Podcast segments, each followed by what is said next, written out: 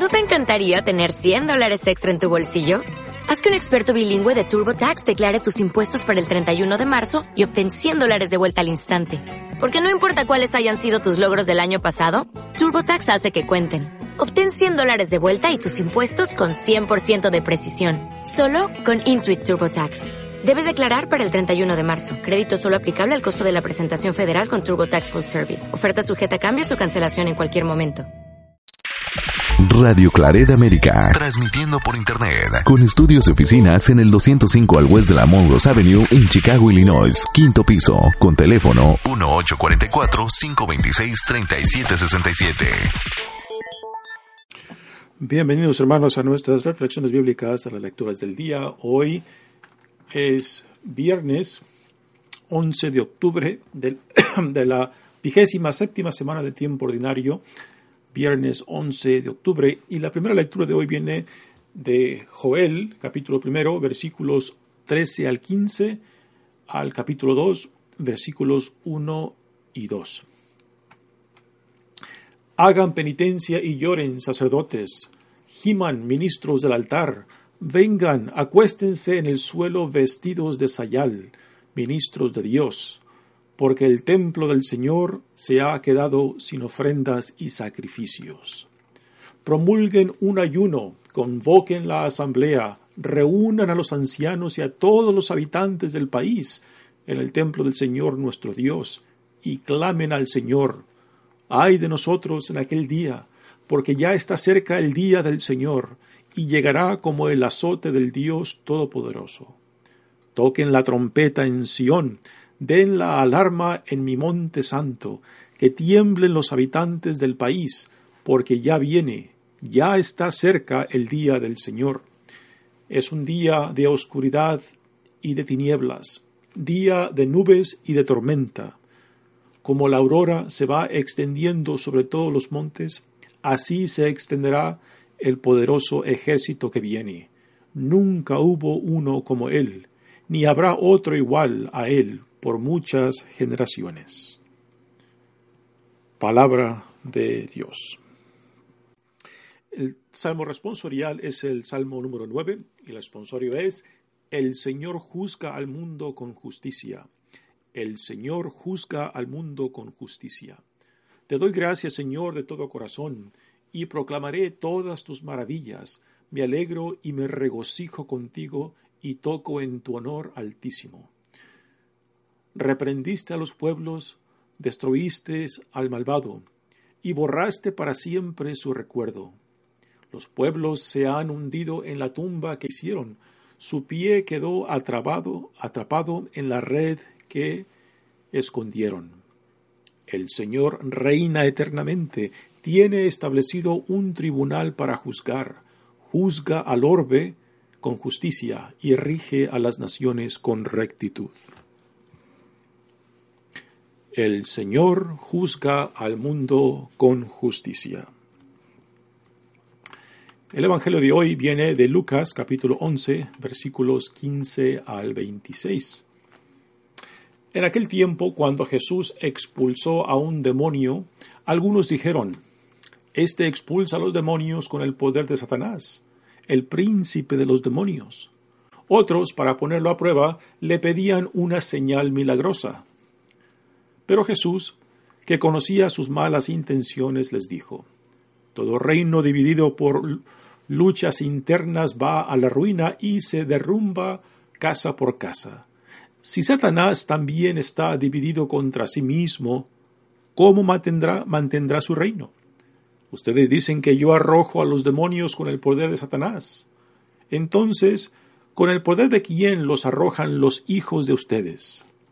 Por eso, ellos mismos serán sus jueces. Pero si yo arrojo a los demonios por el poder de Dios, eso significa que ya ha llegado a ustedes el reino de Dios. Cuando un hombre fuerte y bien armado guarda su palacio, sus bienes están seguros, pero si otro más fuerte lo asalta y lo vence, entonces le quita las armas en que confiaba y después dispone de sus bienes. El que no está conmigo está contra mí, y el que no recoge conmigo, desparrama. Cuando el espíritu inmundo sale de un hombre, anda vagando por lugares áridos, en busca de reposo, y al no hallarlo dice, volveré a mi casa, de donde salí, y al llegar la encuentra barrida y arreglada. Entonces va por otros siete espíritus peores que él y viene a instalarse allí. Y así la situación final de aquel hombre resulta peor que la de antes. Palabra del Señor. Muy bien, hermanos, demos comienzo a nuestra reflexión. Y en esta primera lectura del, profeta Joel, pues tenemos una, una predicación bastante apocalíptica que nos presenta aquí el profeta Joel, lo cual nos debe de sonar algo similar a nuestros oídos cristianos, eh, que también es algo similar a la proclamación de Juan Bautista, por ejemplo, eh, preparando el camino eh, para el que había de venir, ah, el Mesías, el camino que preparó para introducir a Jesús y también San Juan Bautista pues eh, proclamaba el llamado al arrepentimiento y esto es precisamente lo que el profeta Joel está haciendo en esta primera lectura, está llamando no solamente al pueblo, sino también a los líderes del pueblo, a los sacerdotes, a los ministros, a todos aquellos que tengan que tengan algún tipo de liderazgo dentro de la comunidad para que sean los primeros los primeros en demostrar no, no simplemente un cambio externo, ¿no?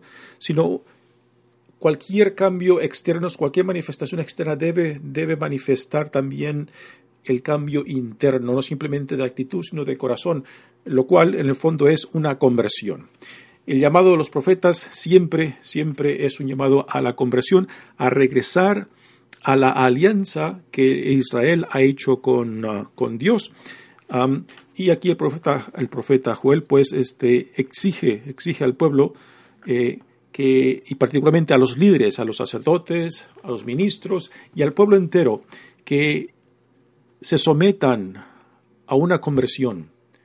Y, esta conversión este, la anuncia eh, como una manifestación eh, por medio del ayuno. El ayuno eh, tiene una larga historia tanto en el Antiguo Testamento como en el Nuevo Testamento de ser un instrumento que expresa eh, el arrepentimiento, ah, el remordimiento, el deseo de cambio. esto lo tenemos en, muchas, en muchas este, escenas en el Antiguo Testamento. Por ejemplo, el, caso de, de, David, eh, segundo rey de, Israel, que cuando el profeta ah, le descubre su pecado, pues ah, David va y se sienta en una esquina de su casa sobre el sayal y se, eh, y, se echa eh, cenizas encima como símbolo de reconocer su pecado, de reconocer su necesidad de, de, um, de convertirse, de regresar, de, regresar a la alianza, de regresar a la rectitud, de regresar al camino que Dios los llama por medio de la alianza que Dios hizo con Israel.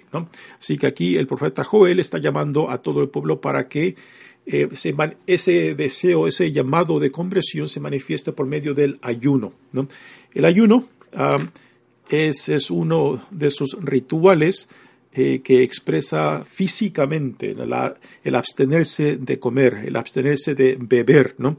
como una expresión de remordimiento, una, eh, una, de arrepentimiento, una expresión de que uno reconoce, reconoce su pecado y el ayunar es el abstenerse, no simplemente la comida, sino abstenerse de todo aquello que lo separa a uno de Dios para poder regresar, o sea, dejar, soltar aquello que me separa, soltar aquello que me divide, soltar aquello que me pone en conflicto con Dios, ¿para qué? Para retomar la vida a la cual Dios me llama.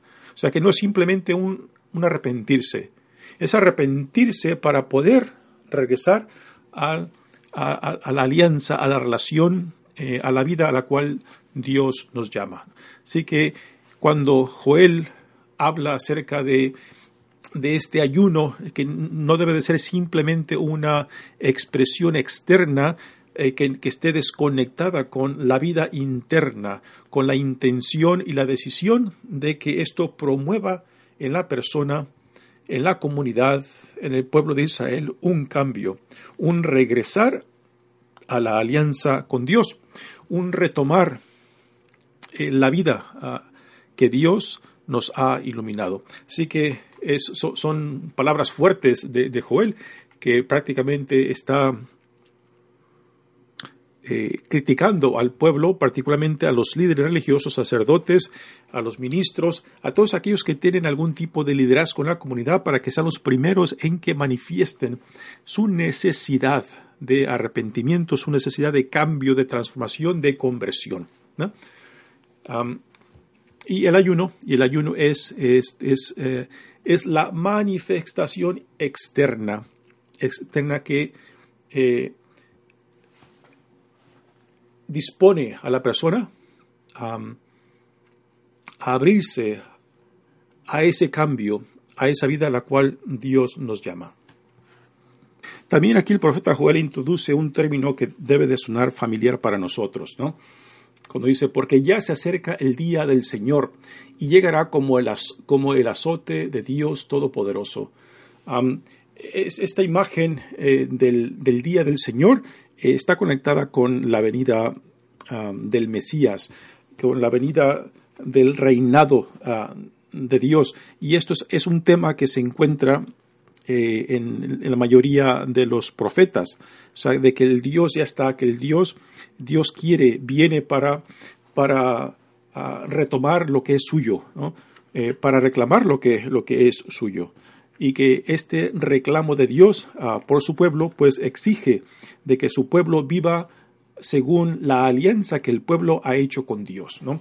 Y que para esto se requiere preparar el camino, eh, de que el pueblo se disponga a recibir este día del Señor. Y la imagen que Joel nos presenta, pues, es una imagen bastante apocalíptica. Dice, toquen la trompeta en Sion, den la alarma en mi monte santo, que tiemblen los habitantes del país, porque ya viene, ya está cerca el día del Señor. Es un día de oscuridad y de tinieblas, día de nubes y de tormenta. ¿eh? Es una imagen bastante oscura, una imagen bastante quizás pesimista, ¿no? Pero en el fondo lo que Joel busca es llamar al pueblo de Dios a una conversión eh, y que el ayuno sea la expresión física y externa de esa, eh, de esa intención de regresar al Señor. ¿no? Así que, eh, repito, esta, esta, estas pronunciaciones del profeta Joel nos deben de sonar muy familiar para nosotros porque es precisamente lo que Juan el Bautista hace cuando prepara el camino para la eh, venida de Jesús, en el Mesías. Muy bien, pasemos ahora al Evangelio de hoy. en el Evangelio de hoy de Lucas tenemos a, Jesús que eh, está sanando a un hombre poseído de un demonio. Y parece que Jesús está rodeado de mucha gente. Y la gente que, eh, que es testiga Ah, de esta sanación, de esta expulsión del demonio por parte de Jesús, pues lo empiezan a criticar. ¿eh? Y aquí la cita que, o las palabras que Lucas pone en los labios de aquellos que critican a Jesús, le dicen, este expulsa a los demonios con el poder de Satanás, el príncipe de los demonios.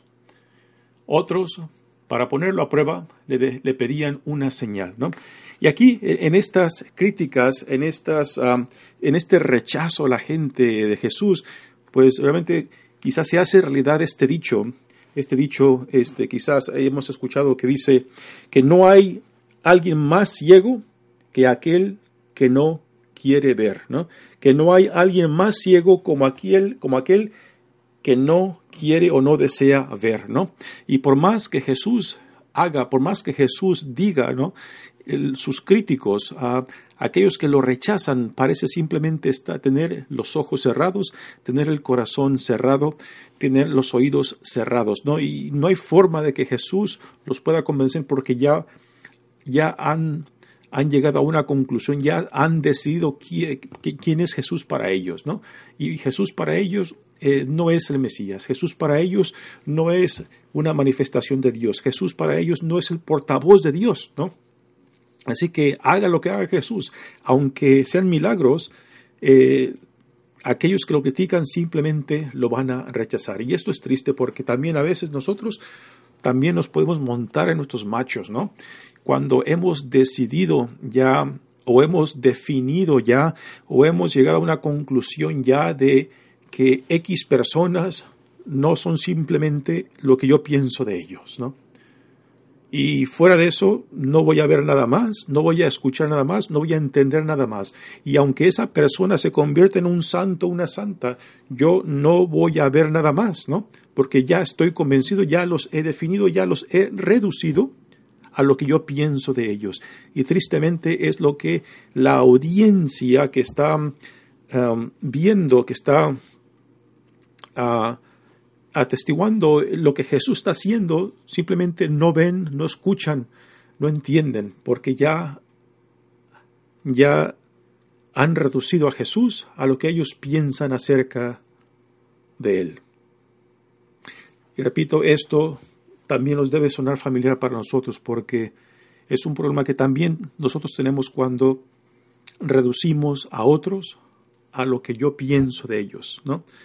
Y esto es y esta, esta actitud, esta, esta forma de pensar, pues es el caminito que después nos lleva a prácticamente a justificar nuestro comportamiento a, X personas. ¿ah? Si yo pienso que X persona es, no es nada más que lo que yo pienso de ellos, pues lo que yo pienso de ellos fácilmente después lo puedo utilizar para, para justificar cómo yo los trate, cómo yo me comporto con ellos.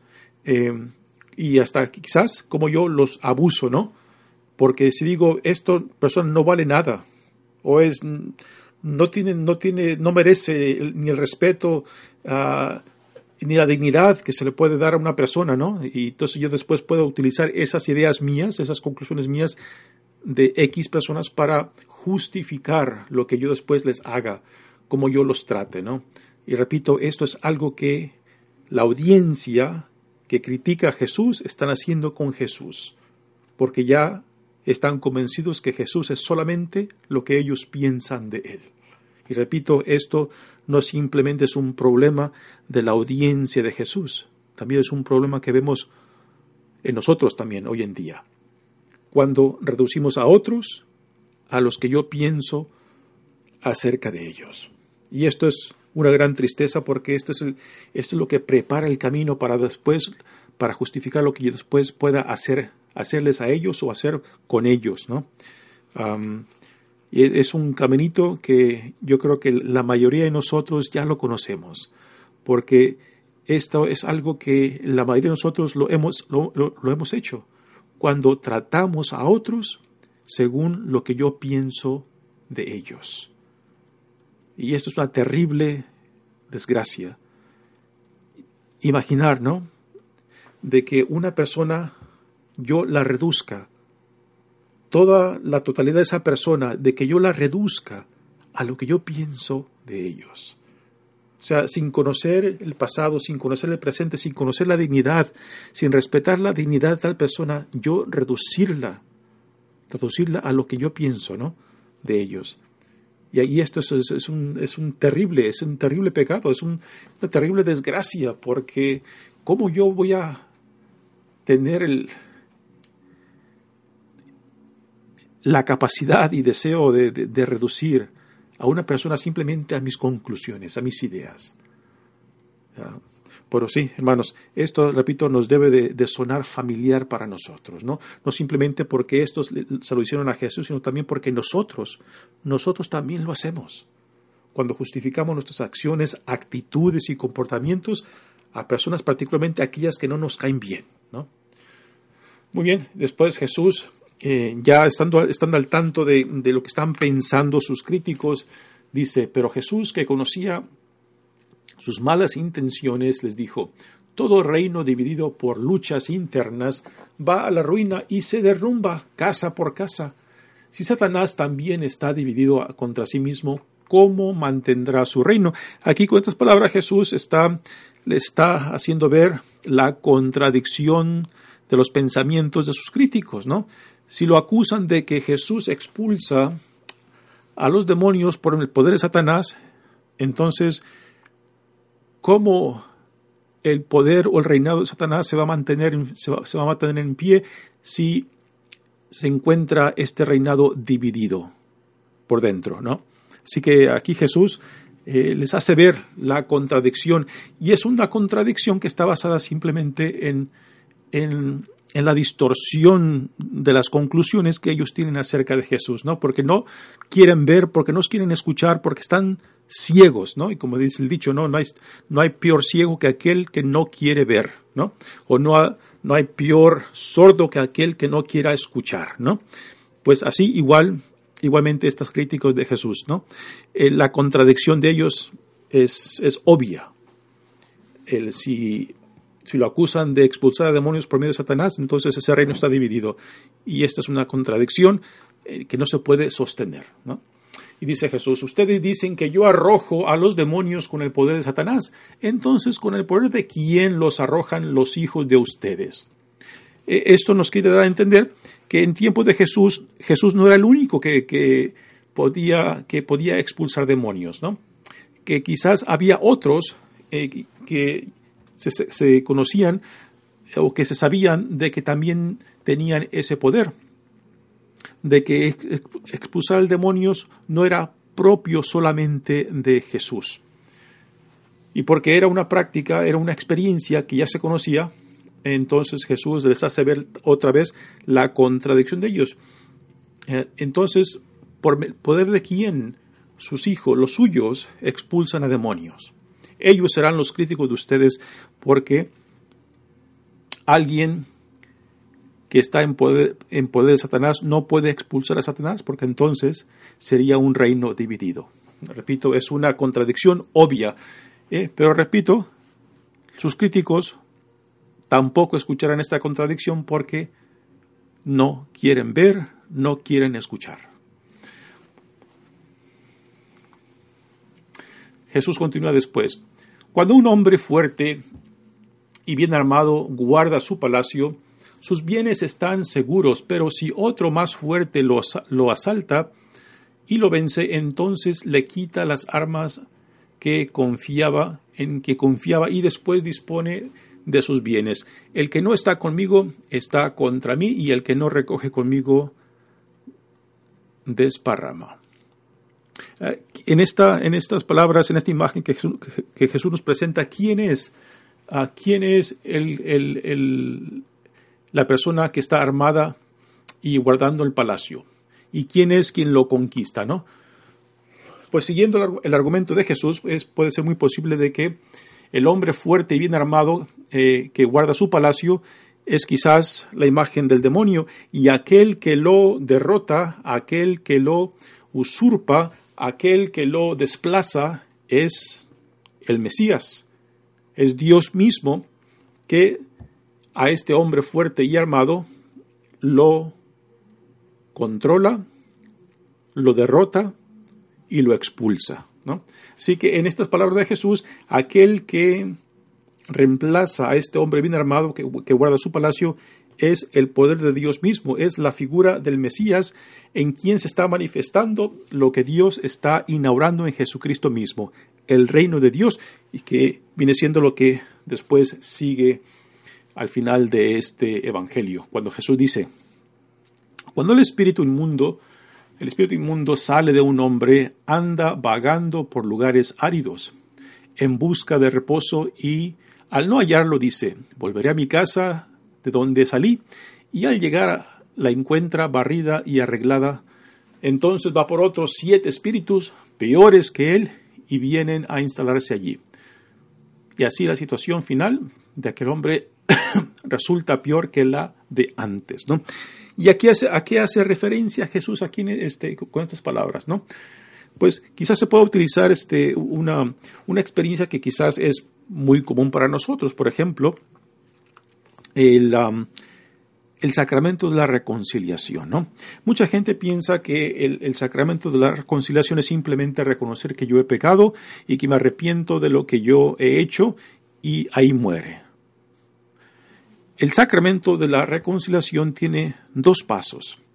El primero es reconocer mi necesidad de reconciliación, mi necesidad uh, de arrepentimiento, mi necesidad de regresar a la casa del Padre, a la imagen del Hijo pródigo, mi necesidad de restaurar, restaurar y retomar mi dignidad que Dios me ha dado como hijo, como hija amado de Dios. Y este es el primer paso. El segundo paso es regresar a la vida a la cual Dios me ha llamado en Jesucristo. Y este segundo paso es tan importante como el primero. Porque si solamente nos quedamos en el primer paso de que lo siento, me arrepiento, perdón, y no doy el segundo paso de reorientar, o sea, la conversión. El sacramento de la reconciliación en el fondo es, es, es, es una conversión, de que, cuando, de, que por la gracia de Dios me doy cuenta de lo equivocado, de lo ciego, ah, de lo muerto en vida que ando, y que Dios, por pura misericordia, me ha abierto los ojos para ver y me ha dado el valor para, para, para, reconocer que ando equivocado, que ando mal, que ando, que vivo en oscuridad, que vivo una muerte en vida, ¿no? Y este es el primer paso. Y el segundo paso es pedirle a Dios la gracia para que me ayude a reorientar mi vida en torno a la voluntad que Dios tiene para conmigo. Así que si el proceso este de reconciliación, el proceso este de conversión se queda simplemente en un perdón, en un lo siento, en un perdóname Señor, y no se hace el segundo paso, pues será como lo que Jesús dice aquí. Eh, dice, cuando habla de un hombre uh, que anda vagando de lugares áridos, cuando el espíritu inmundo sale de un hombre, anda vagando por lugares áridos en busca de reposo, y al no hallarlo, dice, volveré a mi casa de donde salí. y al llegarla la encuentra barrida y arreglada, que, es, que puede ser la experiencia, la experiencia de ir y de vivir el sacramento de la reconciliación y simplemente dejarlo en un perdón, en un lo siento, en un me arrepiento. O sea, el, barrer la casa, ¿no? Barrer la casa, barrer los pecados. Pero después de que has barrido los pecados, después, después que has hecho limpieza, ¿con qué vas a llenar? ¿Con qué vas a adornar esa casa? ¿La vas a dejar vacía? Pues si después de limpiar los pecados, si después de barrer tu casa, no la adornas, no la revistes según la dignidad que Dios te ha dado como hijo, como hija amado de Él, sino eh, la revistes con el Espíritu de Dios, con la dignidad que Dios te ha dado como hijo, hija de Dios, entonces esa casa vacía y barrida, pues quedará, quedará uh, disponibles para que quizás sea otra vez consumida, consumida por el pecado, por la oscuridad, por aquello que todo aquello que se opone a la vida que Dios te ha dado, ¿no?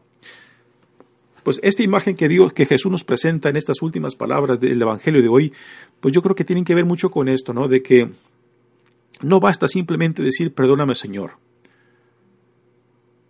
Ese es solamente el primer paso. El segundo paso se tiene que dar y es de pedirle a Dios el valor, la gracia, el espíritu para reorientar mi vida hacia donde Dios me llama, retomar mi dignidad o con la imagen de, de, San Pablo, revestirme, revestirme con la dignidad que quizás yo he pisoteado, que quizás yo he negado, que quizás yo ensuciado y manchado, ¿no? Revestirme con esa dignidad que Dios me ha dado y que nadie, nadie me puede quitar si yo no la rechazo, si yo no la niego, ¿no? Así que a lo que, a lo que Jesús nos invita en estas últimas palabras del Evangelio de hoy es eso, ¿no? Es un llamado a la conversión, es un llamado a regresar al estilo de la primera lectura, regresar a la alianza, regresar a la vida, regresar a la relación a la cual Dios nos ha invitado.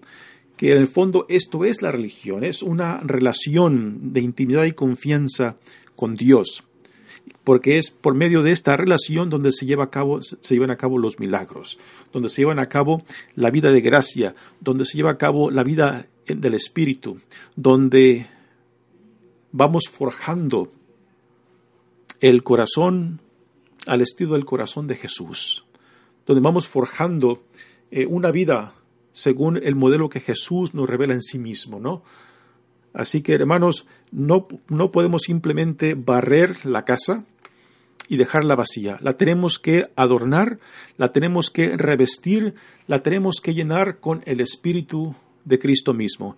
La tenemos que guardar para que no vuelvan a regresar las ah, motivaciones, las a todo aquello que nos puede separar de Dios mismo. Hay otro dicho muy popular que dice que la naturaleza aborrece el vacío. Por ejemplo, una imagen que les puedo dar es, si tú limpias un campo y, cortas toda la hierba, eso puede ser, digamos, la imagen de un vacío, ¿no? Y, la naturaleza no puede dejar ese campo así limpio porque la, naturaleza lo volverá, lo volverá a llenar otra vez con, con, su, con la naturaleza, con más hierbas. Si tú no proteges ese campo, pues la naturaleza lo va a llenar otra vez de hierbas del ambiente. Eh, si tú proteges el campo y lo cultivas y lo mantienes limpio, pues plantarás otras plantas para que las otras hierbas no puedan eh, retomar ese, ese campo, ¿no? Así que la naturaleza aborrece cualquier vacío y siempre busca llenar ese vacío con algo más, ¿no? Y, esto es, esta, esta, imagen pues es muy similar a lo que Jesús está diciendo. Cuando uno limpia su casa, cuando uno barre su casa, símbolo de eh, el rechazo del pecado, rechazo de todo aquello que me separa de Dios, rechazo de todo aquello que me roba mi dignidad, entonces yo tengo que después revestir, adornar llenar ese vacío con el Espíritu de Cristo, con la imagen que Dios me ha dado como hijo, hija de Dios, revestir ese lugar, esa casa, según la vida a la cual Dios me llama. Muy bien, hermanos, eh, nuevamente mi nombre es Padre Tony Díaz. Eh, misionero claretiano. Estas reflexiones llegan a ustedes desde la parroquia de San Antonio María Claret, aquí en el sur de Fresno. Que Dios los bendiga. Radio Claret América. O'Reilly Auto Parts puede ayudarte a encontrar un taller mecánico cerca de ti. Para más información, llama a tu tienda O'Reilly Auto Parts o visita oreillyauto.com.